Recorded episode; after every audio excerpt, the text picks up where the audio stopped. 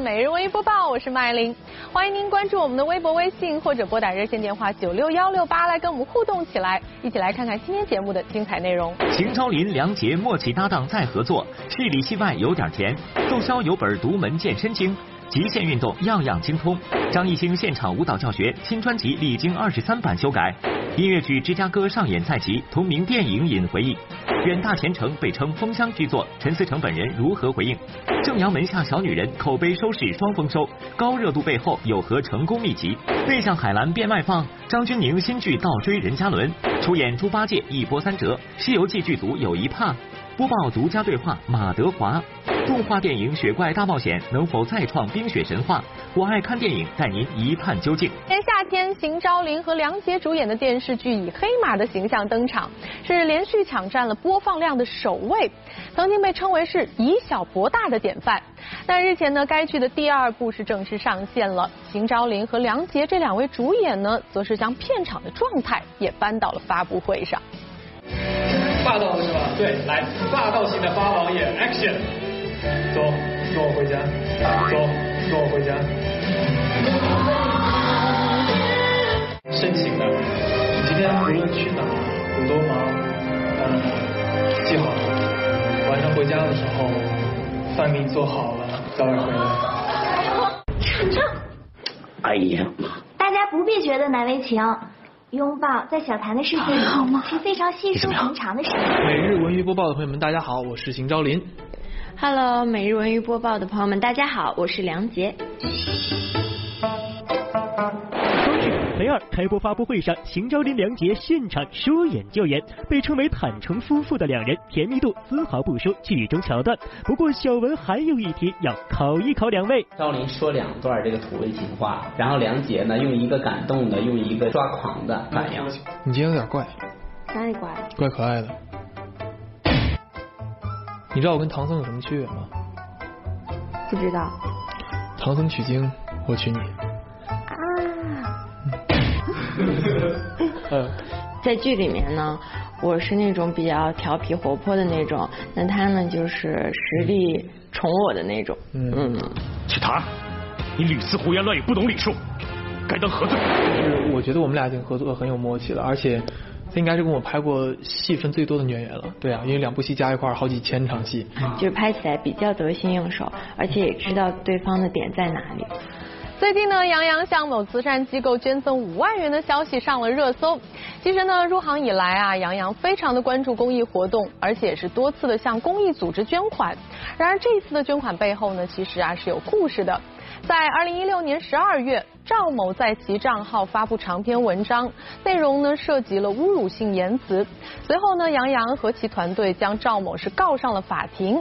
那今年的四月呢，杨洋胜诉了，法院判决认为赵某发布的文章有多处失实、歪曲事实以及大量的侮辱、贬低杨洋的词汇。那么判决赵某向原告道歉，并且赔偿五万元的精神损害抚慰金。最近呢，杨洋团队是收到了这笔赔偿金，并且将它呢捐赠给了慈善机构。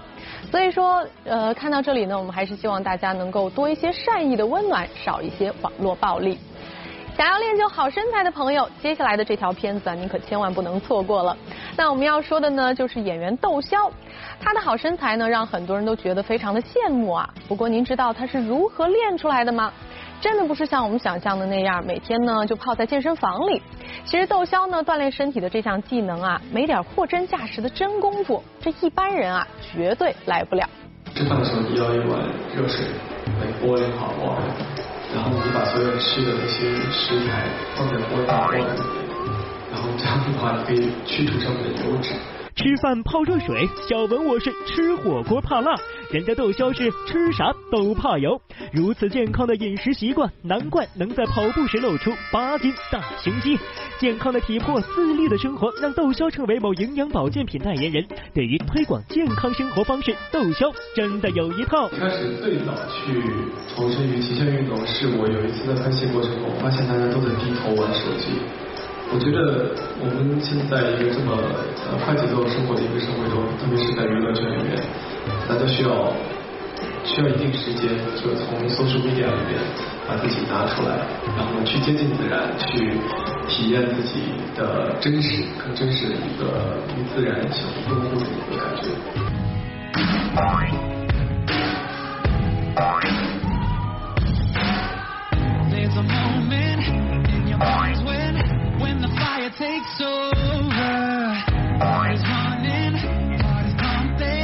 飞行跳伞攀岩大家能想象到的极限运动窦骁都有尝试。不久前窦骁与阿雅共同攀登大洋洲最高峰查雅峰。阿雅途中突发高原反应，窦骁暖心专业的关怀被网友称赞。可你知道吗？其实窦骁自己当年在爬非洲屋脊乞力马扎罗山时，也曾遇过高反，甚至危及生命。所以电视机前的小朋友，极限运动有危险，未经专业训练，千万不要随意模仿。你顶过就不远。很刺激，真的，太阳刚好出来了。对。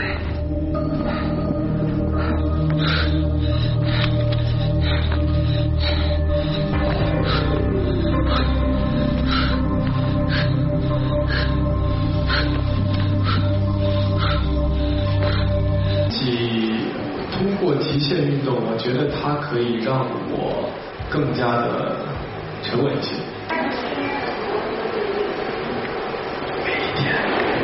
由张艺兴独立制作的新专辑《梦不落雨林》已经发行了。那目前呢，这张专辑在各大数字平台的销售量已经是突破了七十五万张。那自己的专辑销量不错，张艺兴自然是心情大好啊。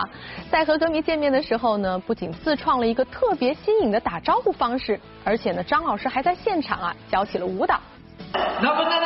不仅有独特的打招呼的方式，张艺兴还创作了同名歌曲《那么娜娜》，歌曲灵感来自《狮子王》。当然，现场张艺兴还来了个歌曲舞蹈教学。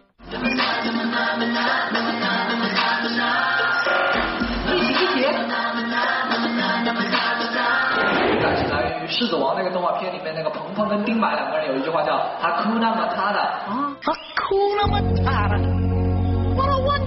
phrase。那句话表示的是无忧无虑、抛开烦恼。对，所以我想说，我能不能有一句话，让所有的人在听到这句话或者是在说出这句话的时候，是像一句咒语一样，就是抛开所有的烦恼，或者是遗忘所有的烦恼呢？就是这样一个想法，做了《那么那》这首歌。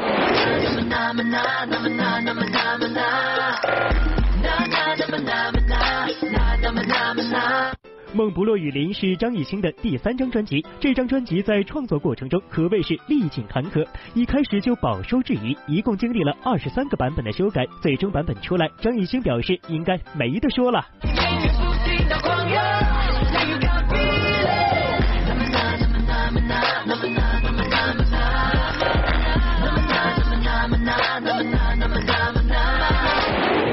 刚刚做出来这首歌的时候，好像没有人觉得这首歌怎么样。然后我说，啊，然后包括对我的呃整体声音的呃那个觉得说有问题吧。然后我就因为他们对我的这些呃怀疑，我做了二十三个版本，到最后这个版本出来以后，我相信应该没得说了吧。在音乐上精益求精，在演戏上张艺兴其实也没闲着。此前被黄渤拉着参演了黄渤的导演处女作《一出好戏》。不过，作为想演杀手三四年的张演员，张艺兴没忘在镜头前跟各位导演推销自己，希望有杀手这样的角色可以参演。我想演一个杀手，我已经说了三年还是四年。各位导演，大家好，我是张艺兴，在这里做一下自我介绍。本人不是科班出身啊，那个啊这哦，本人不是科班出身啊，哈哈。那还有台词功底还有待加强，当然我会努力的。希望有杀手这样的角色可以找我一下啊。每日文娱播报，上海记者站报道。接下来呢，进入我们每日文娱播报的特别策划，让我们来看看今天有哪些看点呢？我跟丫丫啊是老乡，我们俩都生生长在伊犁。丫丫的母亲还是我的声乐老师。呃，他当时考学的时候，我妈妈还辅导过他，所以我们之间的关系就特别亲。丫丫母亲在我们伊犁非常当红。花腔女高音的，我那时候第一次去他们家的时候，哎呀，好小啊，几岁啊，我都不敢说现在。段奕宏在报考中央戏剧学院之前，曾被佟丽娅的妈妈辅导过声乐，这大约是二十多年前的事情。那时候佟丽娅还是个孩子，不是当事人暴露，这种不解之缘外界真的无从知晓。最近大火的鞠老师朱一龙出道时也多亏了朱时茂给机会打磨演技，甚至有传闻他俩是叔侄。朱一龙应该说是不能说世家，也算是我们两家关系都挺好的。我和他父母亲都是很好的朋友，所以最早他在电影学院刚刚毕业，就在我那个《爱情不恩机》里头串了一个角色，后来又和我拍的是《胡杨的夏天》。能超过朱一龙的男演员，这种帅哥形象还不软。你要是太太漂亮了，容易软。他又不软又帅气，真的不好找。他夸我帅的话。就是间接在夸他自己帅，因为他一直觉得我跟他长得特别像，都是一脸正气。我觉得是非常正的一个小孩。但是红这个，我当时也跟这个朱一龙交流过，我说可能你将来一龙啊很红，我们都红过。红的时候最初的阶段呢，我们可能都找不到东南西北，可能都不知道自己姓什么。这个时候一定要冷静，一定要记住，这个世界上离了谁都行。十一月一号，大家期待已久的百老汇音乐剧《芝加哥》呢，就要在北京的天桥艺术中心开演了。那这段时间呢，我们也给您做了不少观演前的小科普。其实啊，不仅这部音乐剧受欢迎，改编自该剧的同名音乐歌舞电影，也是不少观众的青春回忆。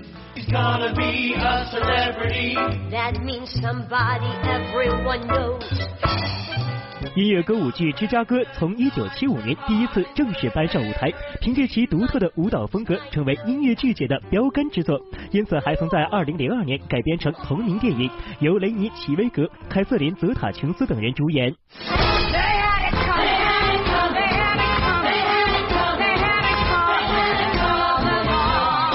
电影的上映让英国演员凯瑟琳·泽塔琼斯收获不少好评，还因此获得了2003年第七十五届奥斯卡金像奖最佳女配角。Catherine Zeta-Jones in Chicago.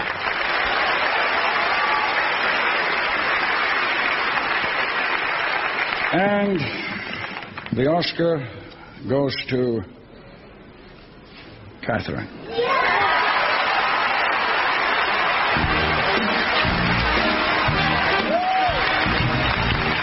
十年后，为了致敬经典，凯瑟琳·泽塔琼斯作为表演嘉宾，再次在奥斯卡舞台上表演了电影中的经典片段。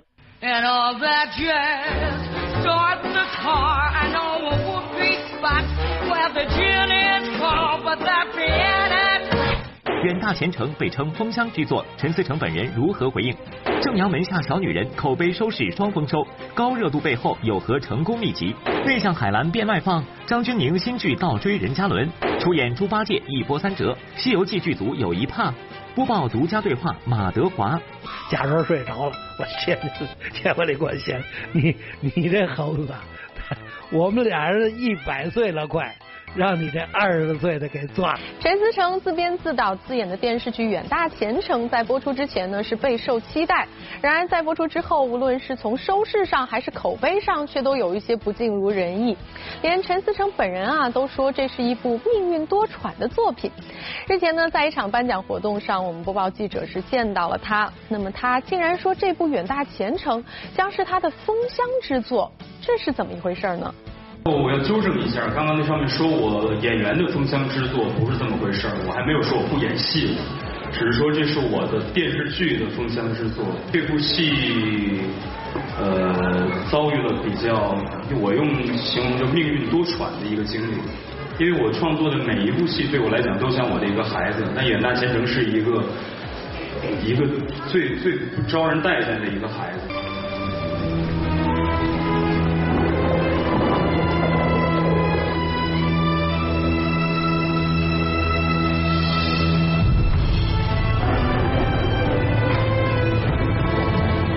或许远大前程是陈思诚心中永远的一个痛。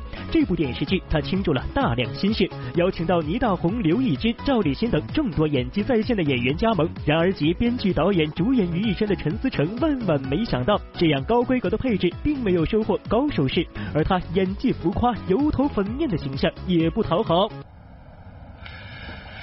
小的红三祝霍老板福如东海长流水，寿比南山不老松。陈思诚的演技确实一般，有些浮夸了，可能和角色有关，需要演的痞里痞气的。我自己目前越来越多的都转向幕后，已经不怎么在台前来露脸了。后来我想，我还是应该来，为什么呢？主要是我觉得要为远大前程这部戏而来。正在我们北京卫视热播的电视剧《正阳门下小女人》在开播第一天呢，就创下了1.26的高收视率，登上了收视第一的宝座。那其实呢，京味儿剧啊一直是非常受观众的喜爱。除此之外呢，蒋雯丽和倪大红这对组合也是引发了热议啊。有人呢就说他们俩的搭档称得上是突破了荧屏情侣的年龄界限。那么对此，蒋雯丽又是如何看待的呢？你是喜欢宫方经理呢？还是喜欢我？喜欢您，东方经理我并不想当。我要的就是雪花。真的没想到，我有一天会看蒋雯丽和倪大红谈恋爱，看到入迷。这个剧里戏骨演技全在线。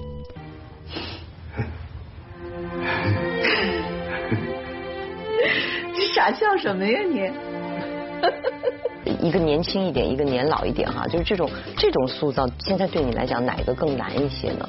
我当然是我觉得年轻了，因为电视机什么的，荧幕都是一下都推到这儿来了嘛，对吧？对演老其实是还是比较比较好去表现，从技术上来讲哈，对，但是也年轻其实是比较比较难一点的。蒋雯丽、倪大红在《正阳门下小女人》里，爱情跨越几十年，两位演员把年轻时期的青涩演绎的让观众怦然心动。孤儿寡母开着小酒馆的徐慧珍身边，不善言辞的蔡全无一直默默守护。结婚以后有了孩子，跟女儿一样随我的姓，因为我不想让丽儿长大了以后知道你不是他父亲。您说的在这儿，姓谁的姓都一样，不许反悔。今生今世绝不反悔。确实，蔡全吾不大说话。嗯嗯。感谢刘家成导演找到了一个不爱说话的我。他是我一直就是向往已久的想合作的人。一起活应该让他一起来，一起来。刘家成导演就跟我说：“你跟蒋雯丽老了。”我半天没说出话来。然后他说：“你是同意还是不同意？”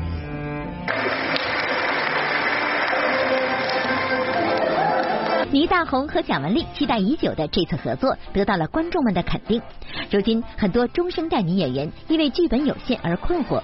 马思纯也曾透露过，小姨有过这一方面的苦恼。没有好的电影啊！小姨，这话是误解了。我觉得，就是我不是说她真的没有戏拍，而是我希望他可以有更多的戏可以拍。整个现在这个社会环境就变得就是每一个片子都要快快快快，然后能够恨不能就是上半年拍下半年，几个月以后就上映了哈。大银幕上的机会不比从前，蒋雯丽在电视剧领域依旧是收视保障。近两年，她也尝试过跟年轻男演员姐弟搭档演绎婚姻围城，但《正阳门下小女人》里刚柔并济的徐慧珍势均力敌的搭档，让蒋雯丽有更多发挥空间。我觉得徐慧珍这个角色，我当时一看到剧本，我就觉得欲罢不能啊！她是我没有演过的一个角色，而且是第一次从就是我看到一个剧本，能够从我基本上像一本教科书一样的在看，就是哦怎么经商，你越往后面看，你会越会被他的很多的东西所吸引。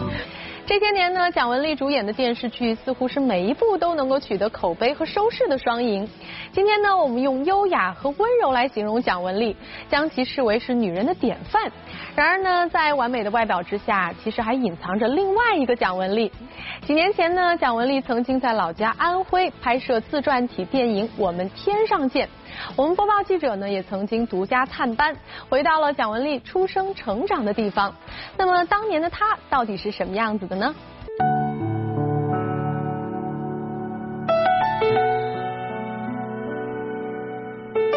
成长于外祖父家，蒋雯丽从小有着一个良好的文艺氛围，但和老人一起生活，远离父母和两个姐姐，蒋雯丽和其他孩子相比，有点不太一样。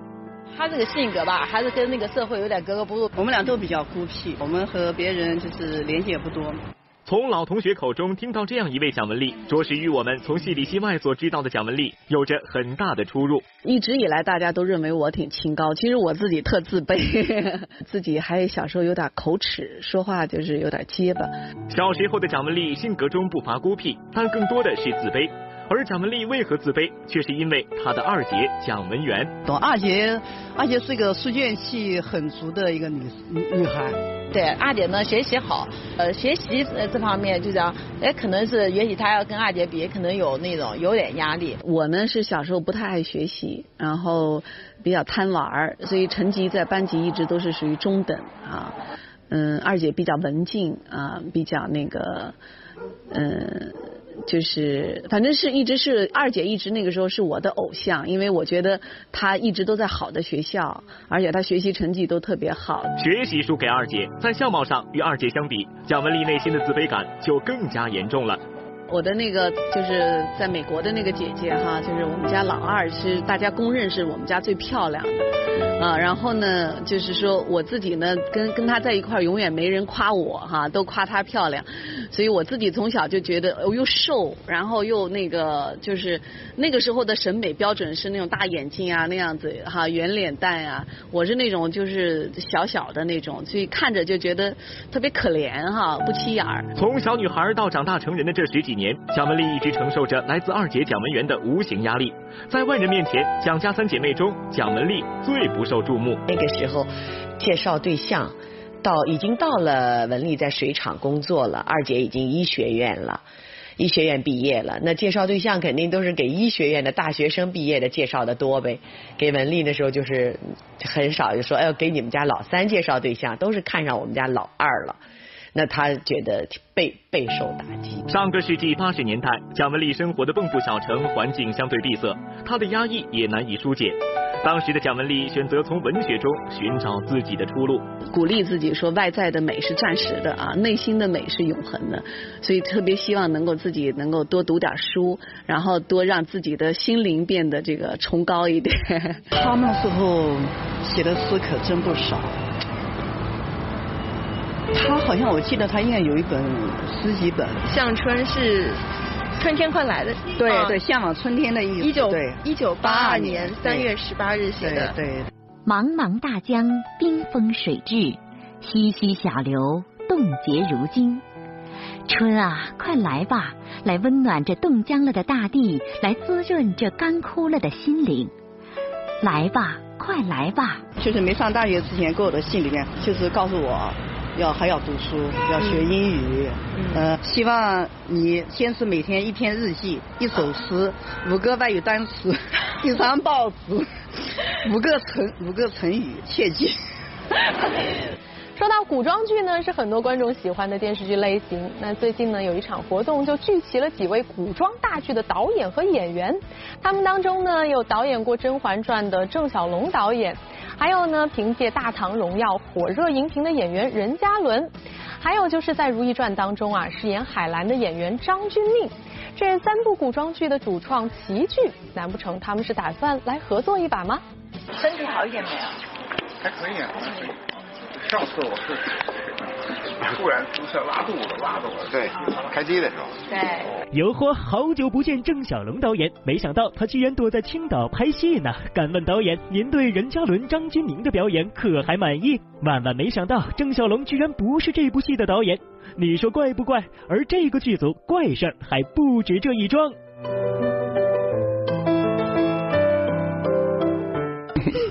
我我是。老大，你不是我，我我在这戏演，我在戏里是监制。不说再见是北京电视艺术中心投资出品的剧，而郑晓龙作为北京电视艺术中心的老员工，出力在所难免。还还不大习惯做监制这种事情。我我我每次到这儿来，我走越走近的时候我就紧张，我就觉得哎又开始了。就用干活，哎，结果到那一看，不是我，是那谁，我一下放松。我我不是一个特别愿意拍戏的人，我是因为每次拍戏我会特别紧张。打宫廷高手技手是不是有打造古装剧巅峰之作的势头？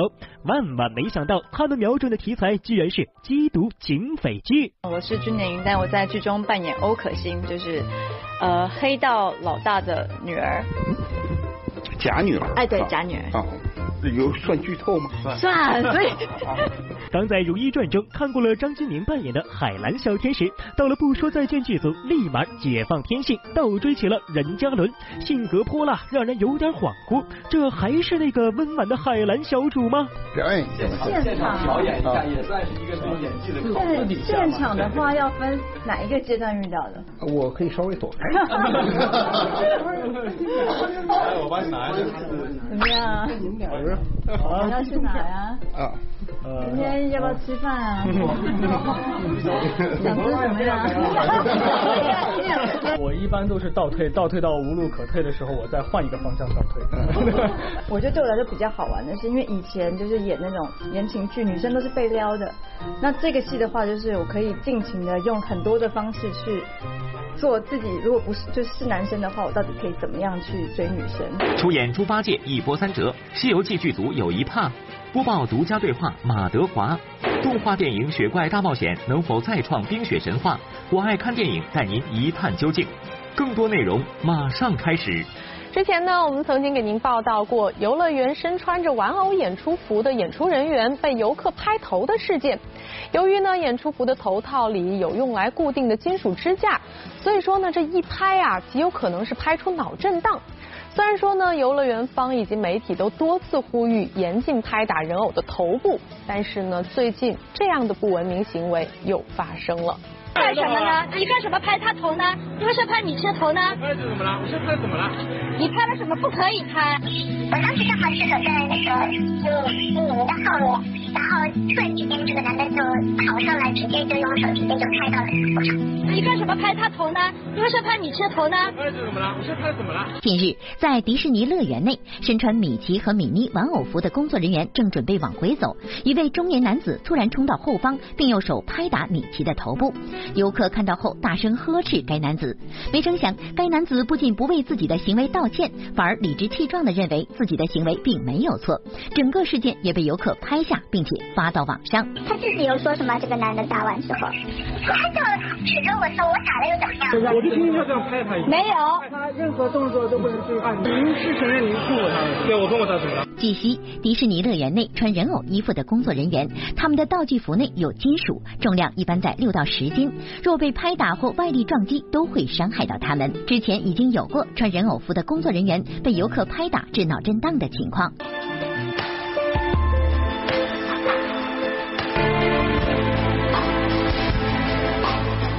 情况下，人身安全都应该受到最大限度的保护。不管说这个呃是在游乐园之内，还是说在游乐园之外，而且为了保护这些工作人员的安全，他们也应该提示这些游客，就是说你跟这些玩偶在一起玩耍可以拍照，可以包括什么其他行为都可以，但是不能实施任何有可能损害到他们人身安全的这种行为。随着人们生活水平的提高，人们外出旅游的机会也不断增多。然而，有些人的出行礼仪却没跟上，在景区出现的不文明现象屡见不鲜。比如，在国庆期间，一个名叫平文涛的男子三次在西湖景区的石碑上刻字，引发众怒，最终被公安机关拘留。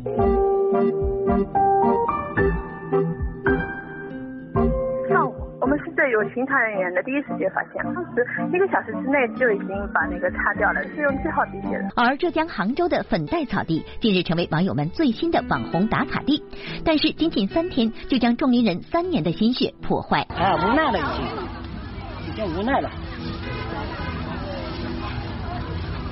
这个水一定种在城里的，不割掉你这个葡萄保不住了。以后就永远完蛋了。真的没有。哎，就是为了保这个东西，所以把上面全部割掉。按照道理，这个花还有两个月好开了。哦。我们叫没办法了，已经没办法的办法。像击打人偶、在景区刻字之类的不文明现象，只顾自己一时高兴，完全无视社会公德与他人感受。然而，对于这些行为，大家往往只能在舆论上予以谴责。今后能否在制度上予以约束呢？比如相关部门将其拉入旅行黑名单，各大景点不予接待，这样会不会最大限度制止此类不文明现象呢？明年呢就是猪年了，有观众呢也非常有意思的呀，把猪年称之为八戒年，可见《西游记》在大家心中的位置啊。前几天呢，我们播报呢也是独家对话了《西游记》里八戒的扮演者马德华。想知道当年他是如何过五关斩六将获得这个角色的吗？那么当年啊，猴哥在戏外又是怎么来戏弄八戒的呢？我们一起来进入今天的独家对话。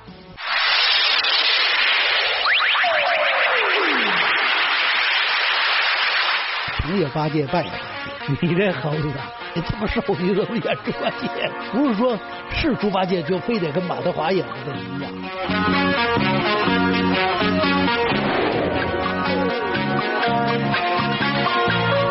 欢迎马老师做客我们每日文娱播报的独家对话，马老师欢迎您。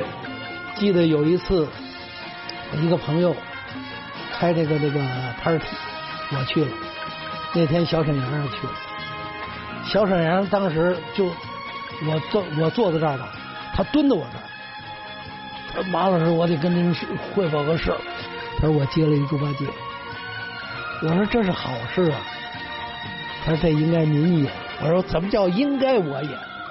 我说：“你也可以演，因为你有你的条件，你把你那条件发挥出来，哎，哪怕是一个另类的猪八戒，他是你小沈阳塑造的。”我要告状！给我回来！师傅，怎么了？他们是怎么伺候人的呀？啊，我们是喝了你们女儿国的水才怀孕的，对待孕妇一定要温柔一点，体贴一点嘛。不同于六小龄童对其他版本孙悟空的审慎，八六版《西游记》猪八戒的扮演者马德华对各类影视剧中八戒的改编持开放态度。虽说挑战这一经典形象的后辈众多，但大家一提起猪八戒，眼前依旧还是马德华扮演的那个憨态可掬、好吃懒做的逗贫形象。很多人有所不知，从小热爱曲艺的马德华拍摄《西游记》之前，已经在戏曲舞台活跃了二十多年，并多次于台上扮演猪八戒。而他最终能获得这个角色，似乎也像西天取经一样，历经了重重考验。先是我跟我那个我哥哥的同学朱振东到北京京剧院去找人，这才把他推荐给《西游记》剧组，带到了杨洁是身边。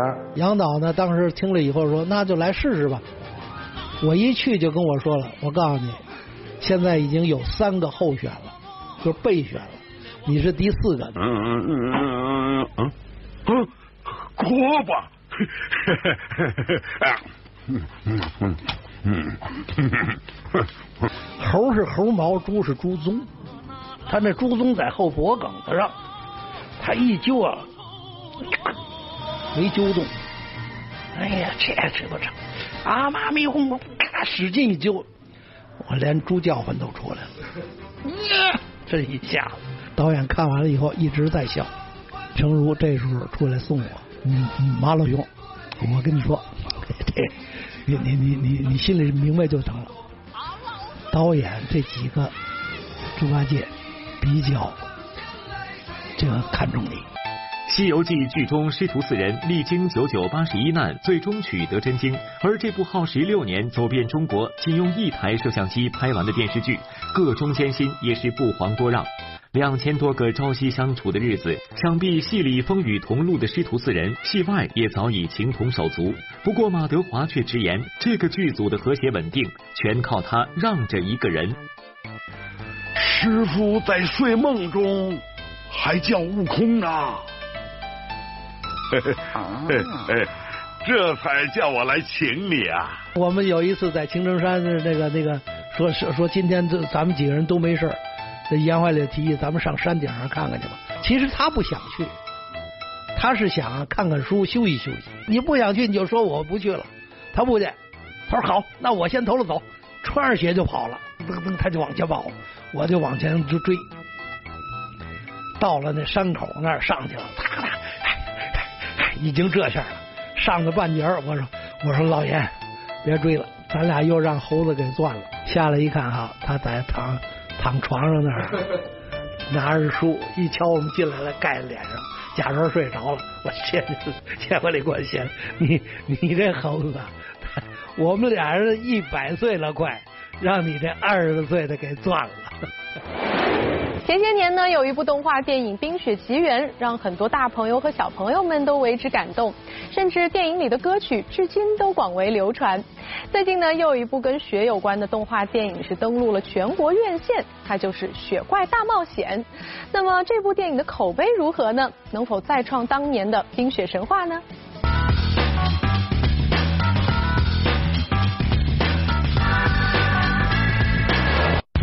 ？Welcome SES. Stands for Smallfoot Exists, suckers! We have searched the entire mountain trying to find one. Where did it go? 好莱坞奇幻冒险动画电影《雪怪大冒险》近日正在各大影院热映。电影讲述了雪怪和人类意外相遇，原本互不相信彼此存在的两个种族，因为体型和生活环境的差异，引发了一系列疯狂爆笑的斗气故事。就喜欢这种萌萌可爱的动画电影。电影的前半段非常欢乐，后半段偏思考性，值得推荐。感觉这个动画电影呢很爆笑，孩子和我都看得非常开心。我觉得看完这部片子以后特别有教育意义。完了，我跟我的孩子看完了以后，我孩子说，那个被里边的那个米果那个勇敢的行为，就是感动了。作为一部优质的好莱坞动画电影，《雪怪大冒险》在特效上也颇为用心。片中的雪怪不仅造型呆萌可爱，身上的毛发也是根根分明，相当逼真细腻。除此之外，片中的诸多美妙歌曲也十分动听。近日，该电影的国语版《奇妙世界》MV 也在网上曝光。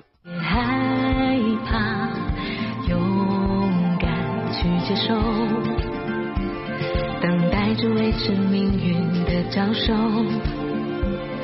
无畏的向前走，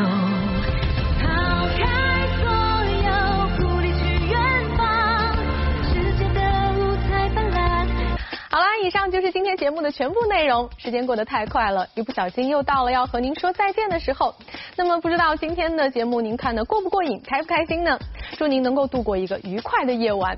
那么别忘了明天晚上的六点五十继续收看我们的每日文艺播报。那么同时呢，也欢迎您关注我们的微博、微信或者拨打热线电话九六幺六八来跟我们互动起来。我们希望能够听到更多来自您的声音。好了，明天同一。